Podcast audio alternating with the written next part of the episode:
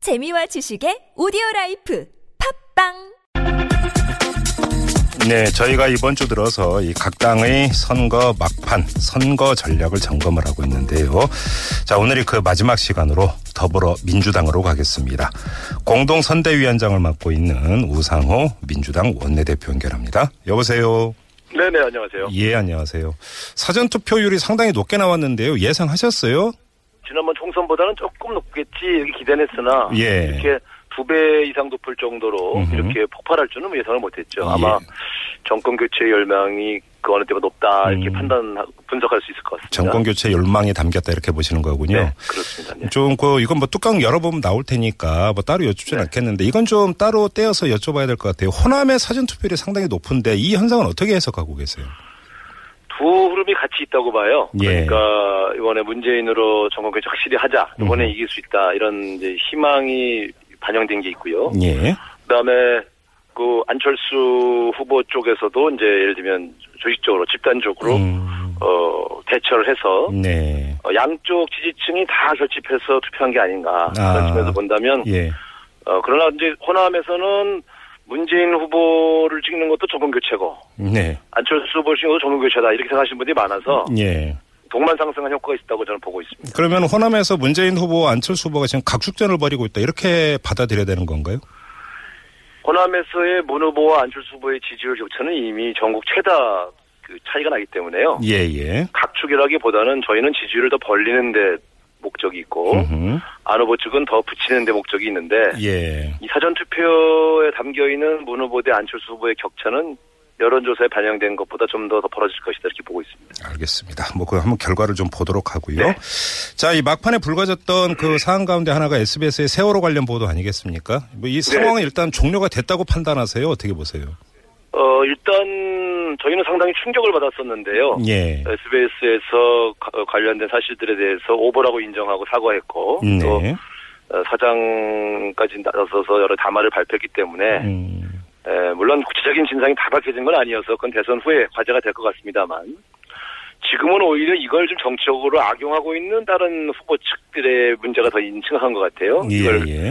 어, 더 왜곡해서 퍼나르기도 하고 음. 이걸 뭐 선거 예를 들면 그 유세차에다가 막 화면 다시 틀고 그래서 아, 그런가요? 예. 네 그런 데가 꽤 있습니다. 그래서 아니 음. 이거 뭐그그 그 뉴스를 튼 방송국이 사과하고 삭제한 기사를 마치 진실인 것처럼 퍼나르는 것이야말로 흑색선전 아닌가 싶어서 예, 예. 이 문제에 대한 지금 저 집중적인 감시를 하고 있습니다. 아, 지금 뭐 다른 정당 같은 경우는 오히려 SBS 측의 사과에 대해서 또 여러 가지 이야기를 하던데 이건 어떻게 받아들이세요? 아니 지금 선거 기간 중에 그 아직 대통령도 안 된 후보 측의 압력 때문에 뭐저 방송국이 사과했다. 저는 그렇게 보지는 않고요. 예, 예. 방송국 내부가 자체적으로 거- 조사를 해본 결과 요건 좀 문제가 있다고 판단하니까 음. 인정한 거 아니겠습니까? 그래서 네. 그걸 또 정치적으로 정쟁의 소재로 삼는 것 자체가 음. 저는 적절치 않다 이렇게 보고 있고요. 특히 네. 에, 그동안 세월호 진상규명을 막아왔던 자유한국당 쪽에서 이 문제를 제기하는 걸 보고 제가 실수를 금할 수가 없었습니다. 제가 원내대표하는 동안 내내 이 진상규명을 반대했던 분들 아닙니까? 예, 예. 음, 알겠습니다. 그리고 뭐 자유한국당 말씀하시니까 홍준표 후보가 그 뭐 보트피플 이런 그 발언하신 거 접하셨죠, 대표님? 네.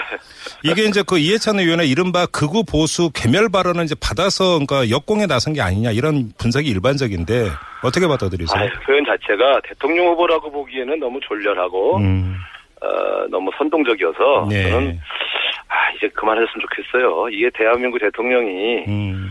막말과 장기술로 그렇게 이 대통령 되시려고 하면 되겠습니까? 아, 잔기술, 장기술로 평가하시는 거군요, 저는 그러면. 이거 장기술이죠 다. 예. 그러면 지금 홍준표 후보의 그러니까 상승세는 어떻게 평가하세요, 그러면? 어, 사실은 바른정당 의원들이 탈당해서 그 자유한국당으로 넘어갈 때만 해도 굉장히 초긴장을 했었습니다. 예, 예. 혹시 보수 총결집으로 이어져서 음, 홍준표 후보의 지지율이 급상승하지 않을까 걱정했는데 예, 예. 상승세로 계속 가고 있는 건 맞습니다만 음흠. 그 진폭이 좀 아주 급상승은 아니어서 네. 이제 주시하고 있는 상황입니다. 음, 어제 저희가 이제 그 자유한국당의 이철호 본부장하고 인터뷰를 했는데요. 이철호 네. 본부장 같은 경우는 실버 크로스를 넘어서 골든 크로스까지 갈 것이다 이렇게 자신하던데요. 그분은 실버 크로스라는 단어의 뜻은 아시는데 골든 크로스 단어는 저 뜻은 잘 모르시는 분 같아요. 근데 제가 볼 때는 네. 2, 3위가 바뀌었다. 예를 들어 샤이복수층이 한 4% 되기 때문에 예. 어, 2, 3위가 바뀌었다 이렇게 주장하시는 그런 건 되는데 음흠. 1위와 2위의 지지율 격차라는 게 아무리 최소한으로 좁혀도 예.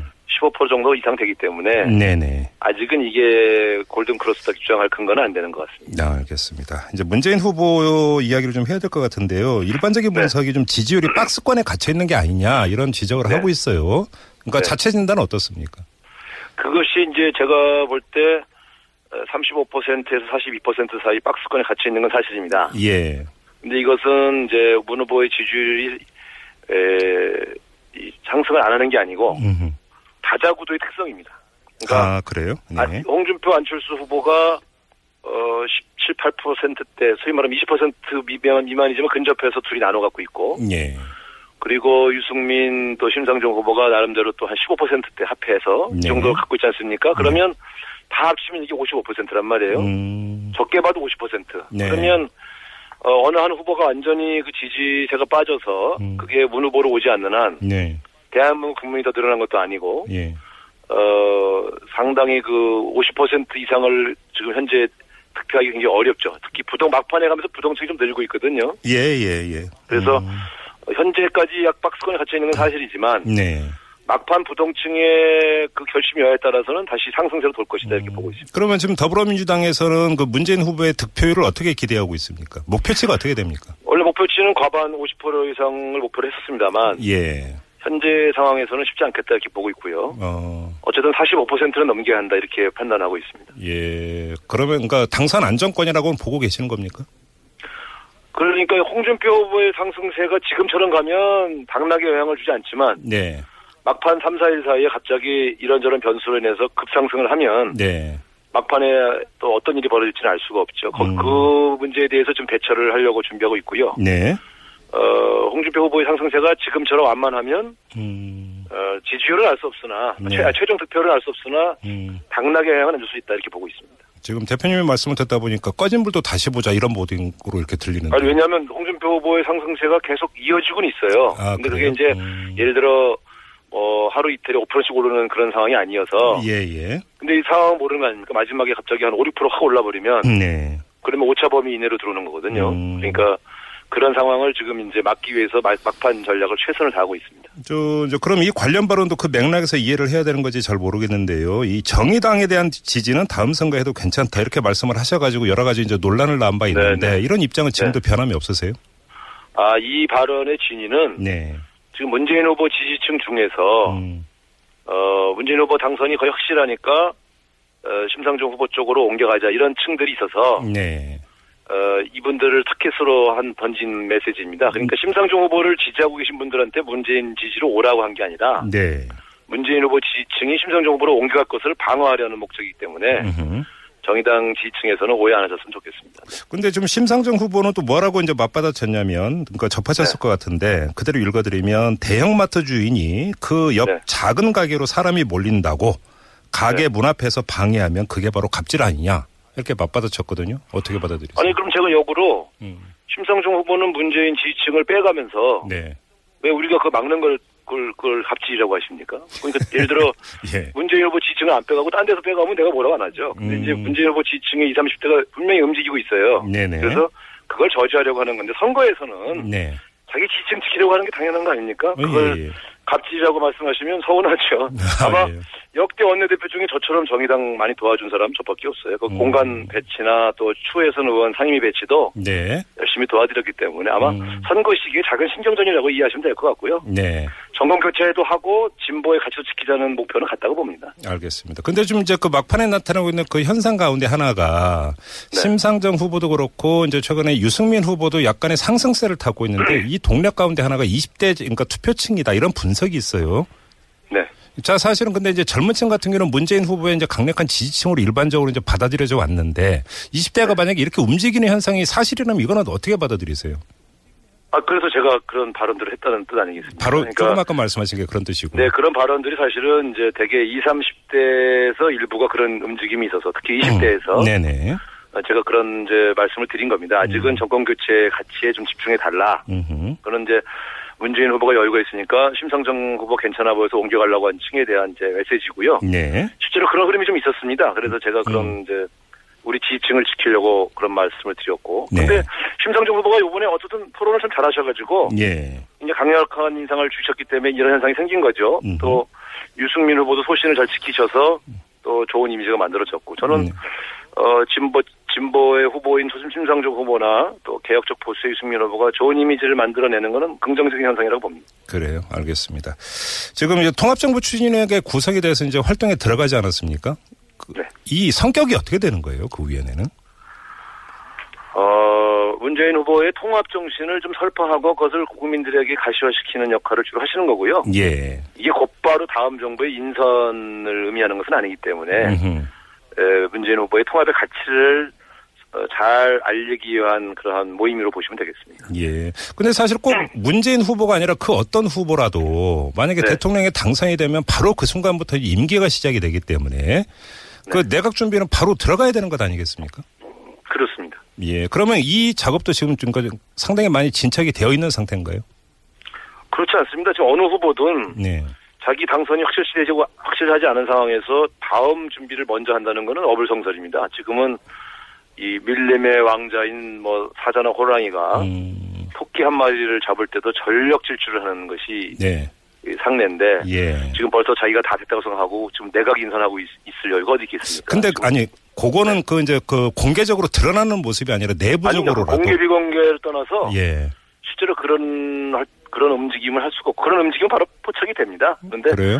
전혀 그런 것들을 진행하고 있지 않습니다. 어, 오히려 그게 진행이 돼야 되는 게 맞는 거 아닌가요, 대표님? 아닙니다. 선거 때는 예. 그런 생각하면 선거에 집니다. 아 그래요. 네. 예. 방심하는 쪽은 반드시 지게 돼 있어요. 음. 그래서 선거 때 5, 6%는 금방 사라져요. 그러니까 그 우리나라 국민들은요. 네. 어, 준비를 잘해야 한다는 말에 동의하면서도 음흠. 너 벌써 대통령 다 됐냐? 어유 건방지네. 예, 그것도 예, 확, 예. 떠나, 확 떠나가시거든요. 음, 알겠습니다. 그러면 더불어민주당이 이제 며칠 안 남았는데 이 네. 막판에 지금 가장 경계하는 변수라고 할까요, 악재라고 할까요? 그건 아무래도 이제 내부 실수가 음. 혹시 대형 내부 실수가 있으면 안 되는 것이고요. 예, 예. 또 상대방의 막판 말도 안 되는 크랙 선전이 방어할 수 없는 순간에 터져 나와서 어, 음흠. 선거 판세 영향을 주는 경우 이런 것들을 예. 최대 경계하고 있고요. 예. 주로는 이제 부동층 공략 또 어려운 취약적 공략을 막판 전략으로 지금 음. 세우고 있습니다. 알겠습니다. 문재인 후보가 타임지의 표지 인물로 이제 등장을 했는데 이건 어떻게 된 거였어요? 그건 저 잘 모르겠는데 그 타임지 내부에서 어떻게 그런 네. 어 아마 다음 대통령 후보로 유력하다고 판단해서 음. 그런 표지 넣으셨는지 모르겠는데 어쨌든 저희들로 봐서 나쁜 일은 아니죠. 근데 이제 이게 이제 그 협상가라고 하는 타이틀을 달았는데 적절한 그 타이틀이라고 보세요? 그럼요. 지금 대한민국에 음. 어, 주변 사강 강대국을 상대로 균형 외교를 진행하고 예. 또 북한과의 협상을 이끌어서 핵을 포기시킬 그런 능력 있는 대통령이 필요하지 않습니까? 네네. 박근혜 대통령처럼 화만 내고 맨날 주변 강국하고 싸움이나 하는 이런 대통령이 있으면 나라가 불안해지 않습니까? 예, 그런 예. 타임지가 어, 문 후보를 적절히 잘 평가한 것이라고 해석합니다. 근데 또 월스트리트 저널은 또 다르게 이제 보도를 네. 내놨는데 문재인 후보가 당선이 되면 트럼프 행정부의 대북 정책이 어려움을 겪게 될 것이다. 또 이런 기사를 내놨어요. 이건 어떻게 받아들이세요? 저는 그렇게 보지 않습니다. 그러니까 예. 지금 이제 트럼프 행정부가 어떻게 보면 사실은 오히려 대북 정책이 아직 정립이 안 된 거로 좀 보여지고요. 예, 예. 고민 중에 있는 거로 보입니다. 음. 그러니까 제재와 압박을 하면서도 대화를 병행할 것인가 말 것인가. 네. 대화를 병행한다면 어떤 방식으로 할 것인가에 대해서 심사숙고하고 있는 것으로 보이고요. 네. 이런 대북 정책을 수립할 때 한국의 파트너하고 긴밀하게 상의해서 대화를 해나간다는 것이 음. 굉장히 중요하다고 보고요. 네네. 저는 문재인 후보도 제재와 대화 병행 논자이기 때문에 어, 아마 트럼프 대통령하고 궁합이 잘 맞을 것으로 그렇게 봅니다. 알겠습니다. 이제 그 대표님과 인터뷰를 이제 사전 투표로부터 시작이 됐는데 네. 마무리도 이 질문을 좀 드려야 될 것 같네요. 이제 사전 투표율 말고 최종 투표율은 어느 정도로 예상을 하고 계세요? 어, 저희는 이번에 정권 교체 열망이 워낙 높기 때문에 예. 5년 전 박근혜 대통령이 당선된 당시에 75%보다는 높, 높을 것으로 기대하고 있습니다. 음, 요번에 이제 사전 투표율이 그러니까 예상외로 높았기 때문에 이제 최종 네. 투표율도 당연히 높아지지 않겠는가라는 전망이 있지만 이게 네. 사전 투표율이 높았던 만큼 또 그만큼 빠져나갈 수도 있는 거 아니냐 이런 그것도 역 전망도 있는 것 같아서 여쭤보는 거예요. 그렇습니다. 그렇기 때문에 이제 음. 알 수는 없지만 예. 그러나 이제 그 전통적으로 과거의 사례를 보면 네. 어, 사전 투표율이 높으면 본 투표율도 동반 상승하기 때문에 아, 예. 대체로는 아마 지난번 5년 전 음흠. 어, 75%보다는 높을 것 같고요. 예. 80%를 역대 어떻게 돌파할 것 같나요? 어떻게 보세요? 김영삼 대통령이 당선될 때가 80%가 넘었었거든요. 근데 그랬었죠. 네. 예. 지금 이제 저희가 볼 때는 80%가 넘을지 안 넘을지는 잘 모르겠습니다. 아마 음. 제가 볼 때는 75%에서 80% 사이 아니, 아니겠느냐 네. 이렇게 예측하고 있는데 80%를 넘으면 예. 뭐 이건 대단한 참여죠. 네. 어, 그러면 여기서 만약에 투표율이 이렇게 나온다라면 그 대선 초기에 나왔던 일반적인 분석이 이 보수 표심이 상당히 많이 기권할 수도 있다라는 전망이 있었는데 그게 네. 아닐 수도 있다는 얘기가 되는 거잖아요, 연결이. 그러니까 투표율이 높으면 야권에 유리하고 투표율이 낮으면 여권에 유리하다는 게 과거 공식이었는데 그랬죠. 예. 이 공식은 5년 전에 깨졌습니다. 음. 그 이전 말하자면 이명박 대통령 때 60몇 퍼센트보다 10% 이상 올랐는데 그랬죠. 예. 박근혜 대통령이 당선됐지 않습니까? 네네. 그런 점에서 투표율의 상승을 무조건 단순화해서 해석하기는 좀 어렵습니다만 음, 음. 어, 그러나 전통적으로 그 시대 정신, 그 정, 그 대선 시기의 시대 정신이 뭐냐에 따라서 네. 투표율이 높으면 투표율이 높은 그 흐름이 음흠. 그 시대 정신을 반영하는 후보에게 유리합니다. 그런 네. 점에서 음. 이번에 시대 정신은 정권 교체, 음. 또 개혁 이런 거라고 본다면 네. 아무래도 전통적으로 구 여권 후보보다는 이제 야권 출신 후보가 유리하다고 봐야죠. 알겠습니다. 마지막으로 이 질문을 드리고 마무리하죠. 저희가 이제 노회찬 정의당 상- 그러니까 선대위원장하고 인터뷰할 때 네. 노회찬 위원장이 이런 말씀을 하셨는데요. 1위가 누가 되느냐도 중요하지만 2, 3위가 누가 되느냐도 상당히 중요하다 이런 이야기를 했는데 네. 어떻게 대표님도 같은 견해세요? 2, 3위가 누가 되느냐에 따라서 향후 정국 운영이 달라진다고 보세요? 아, 이런 점은 전 2, 3위라기보다는 네. 어, 전체적으로 구 여권의 지지층보다 구 야권의 지지층이 결집해서 네. 그 압도적으로 어, 배치되는 것이 훨씬 더 그 이후에 네. 에, 개혁을 추진하는 동력을 만들 때 도움이 되지요. 음. 그런데 글쎄 이등일 홍준표가 하냐 안철수 후보가 하냐가 그렇게 중요할까요? 저는 개인적으로는 네. 어, 솔직히 그게 무슨 의미인지는 잘 모르겠습니다. 만약에 이제 그걸 심상정 후보가 2등한 게 중요하다 이렇게 말씀하신다면 그건 의미가 있죠. 음. 네. 그런 취지로는 제가 이해하지만 네. 예를 들어 심상정 후보를 뺀 네. 안철수 후보와 홍준표 후보 중에 누가 2등 되는 것이 중요하다 이렇게 말하는 거라면 저는 그건 약간 이해가 잘 안 가요. 그럼 뭐 질적 차이가 별로 없다 이런 말씀이시네요. 음, 아니 그 두 후보 사이에 차이가 없다는 뜻이 아니라 네. 향후 정국을 운영하는데 그게 어떤 영향을 미칠지에 대해서 특별한 기준이 될까 이런 이제 좀 어, 무슨 의미인지 잘 모르겠다는 뜻이죠. 아, 알겠습니다. 자, 오늘 말씀은 여기까지 듣도록 네. 하죠. 고맙습니다. 네, 위원장님. 감사합니다. 네, 네, 지금까지 네, 네, 더불어민주당 공동선대위원장을 맡고 있는 우상호 민주당 원내대표였습니다.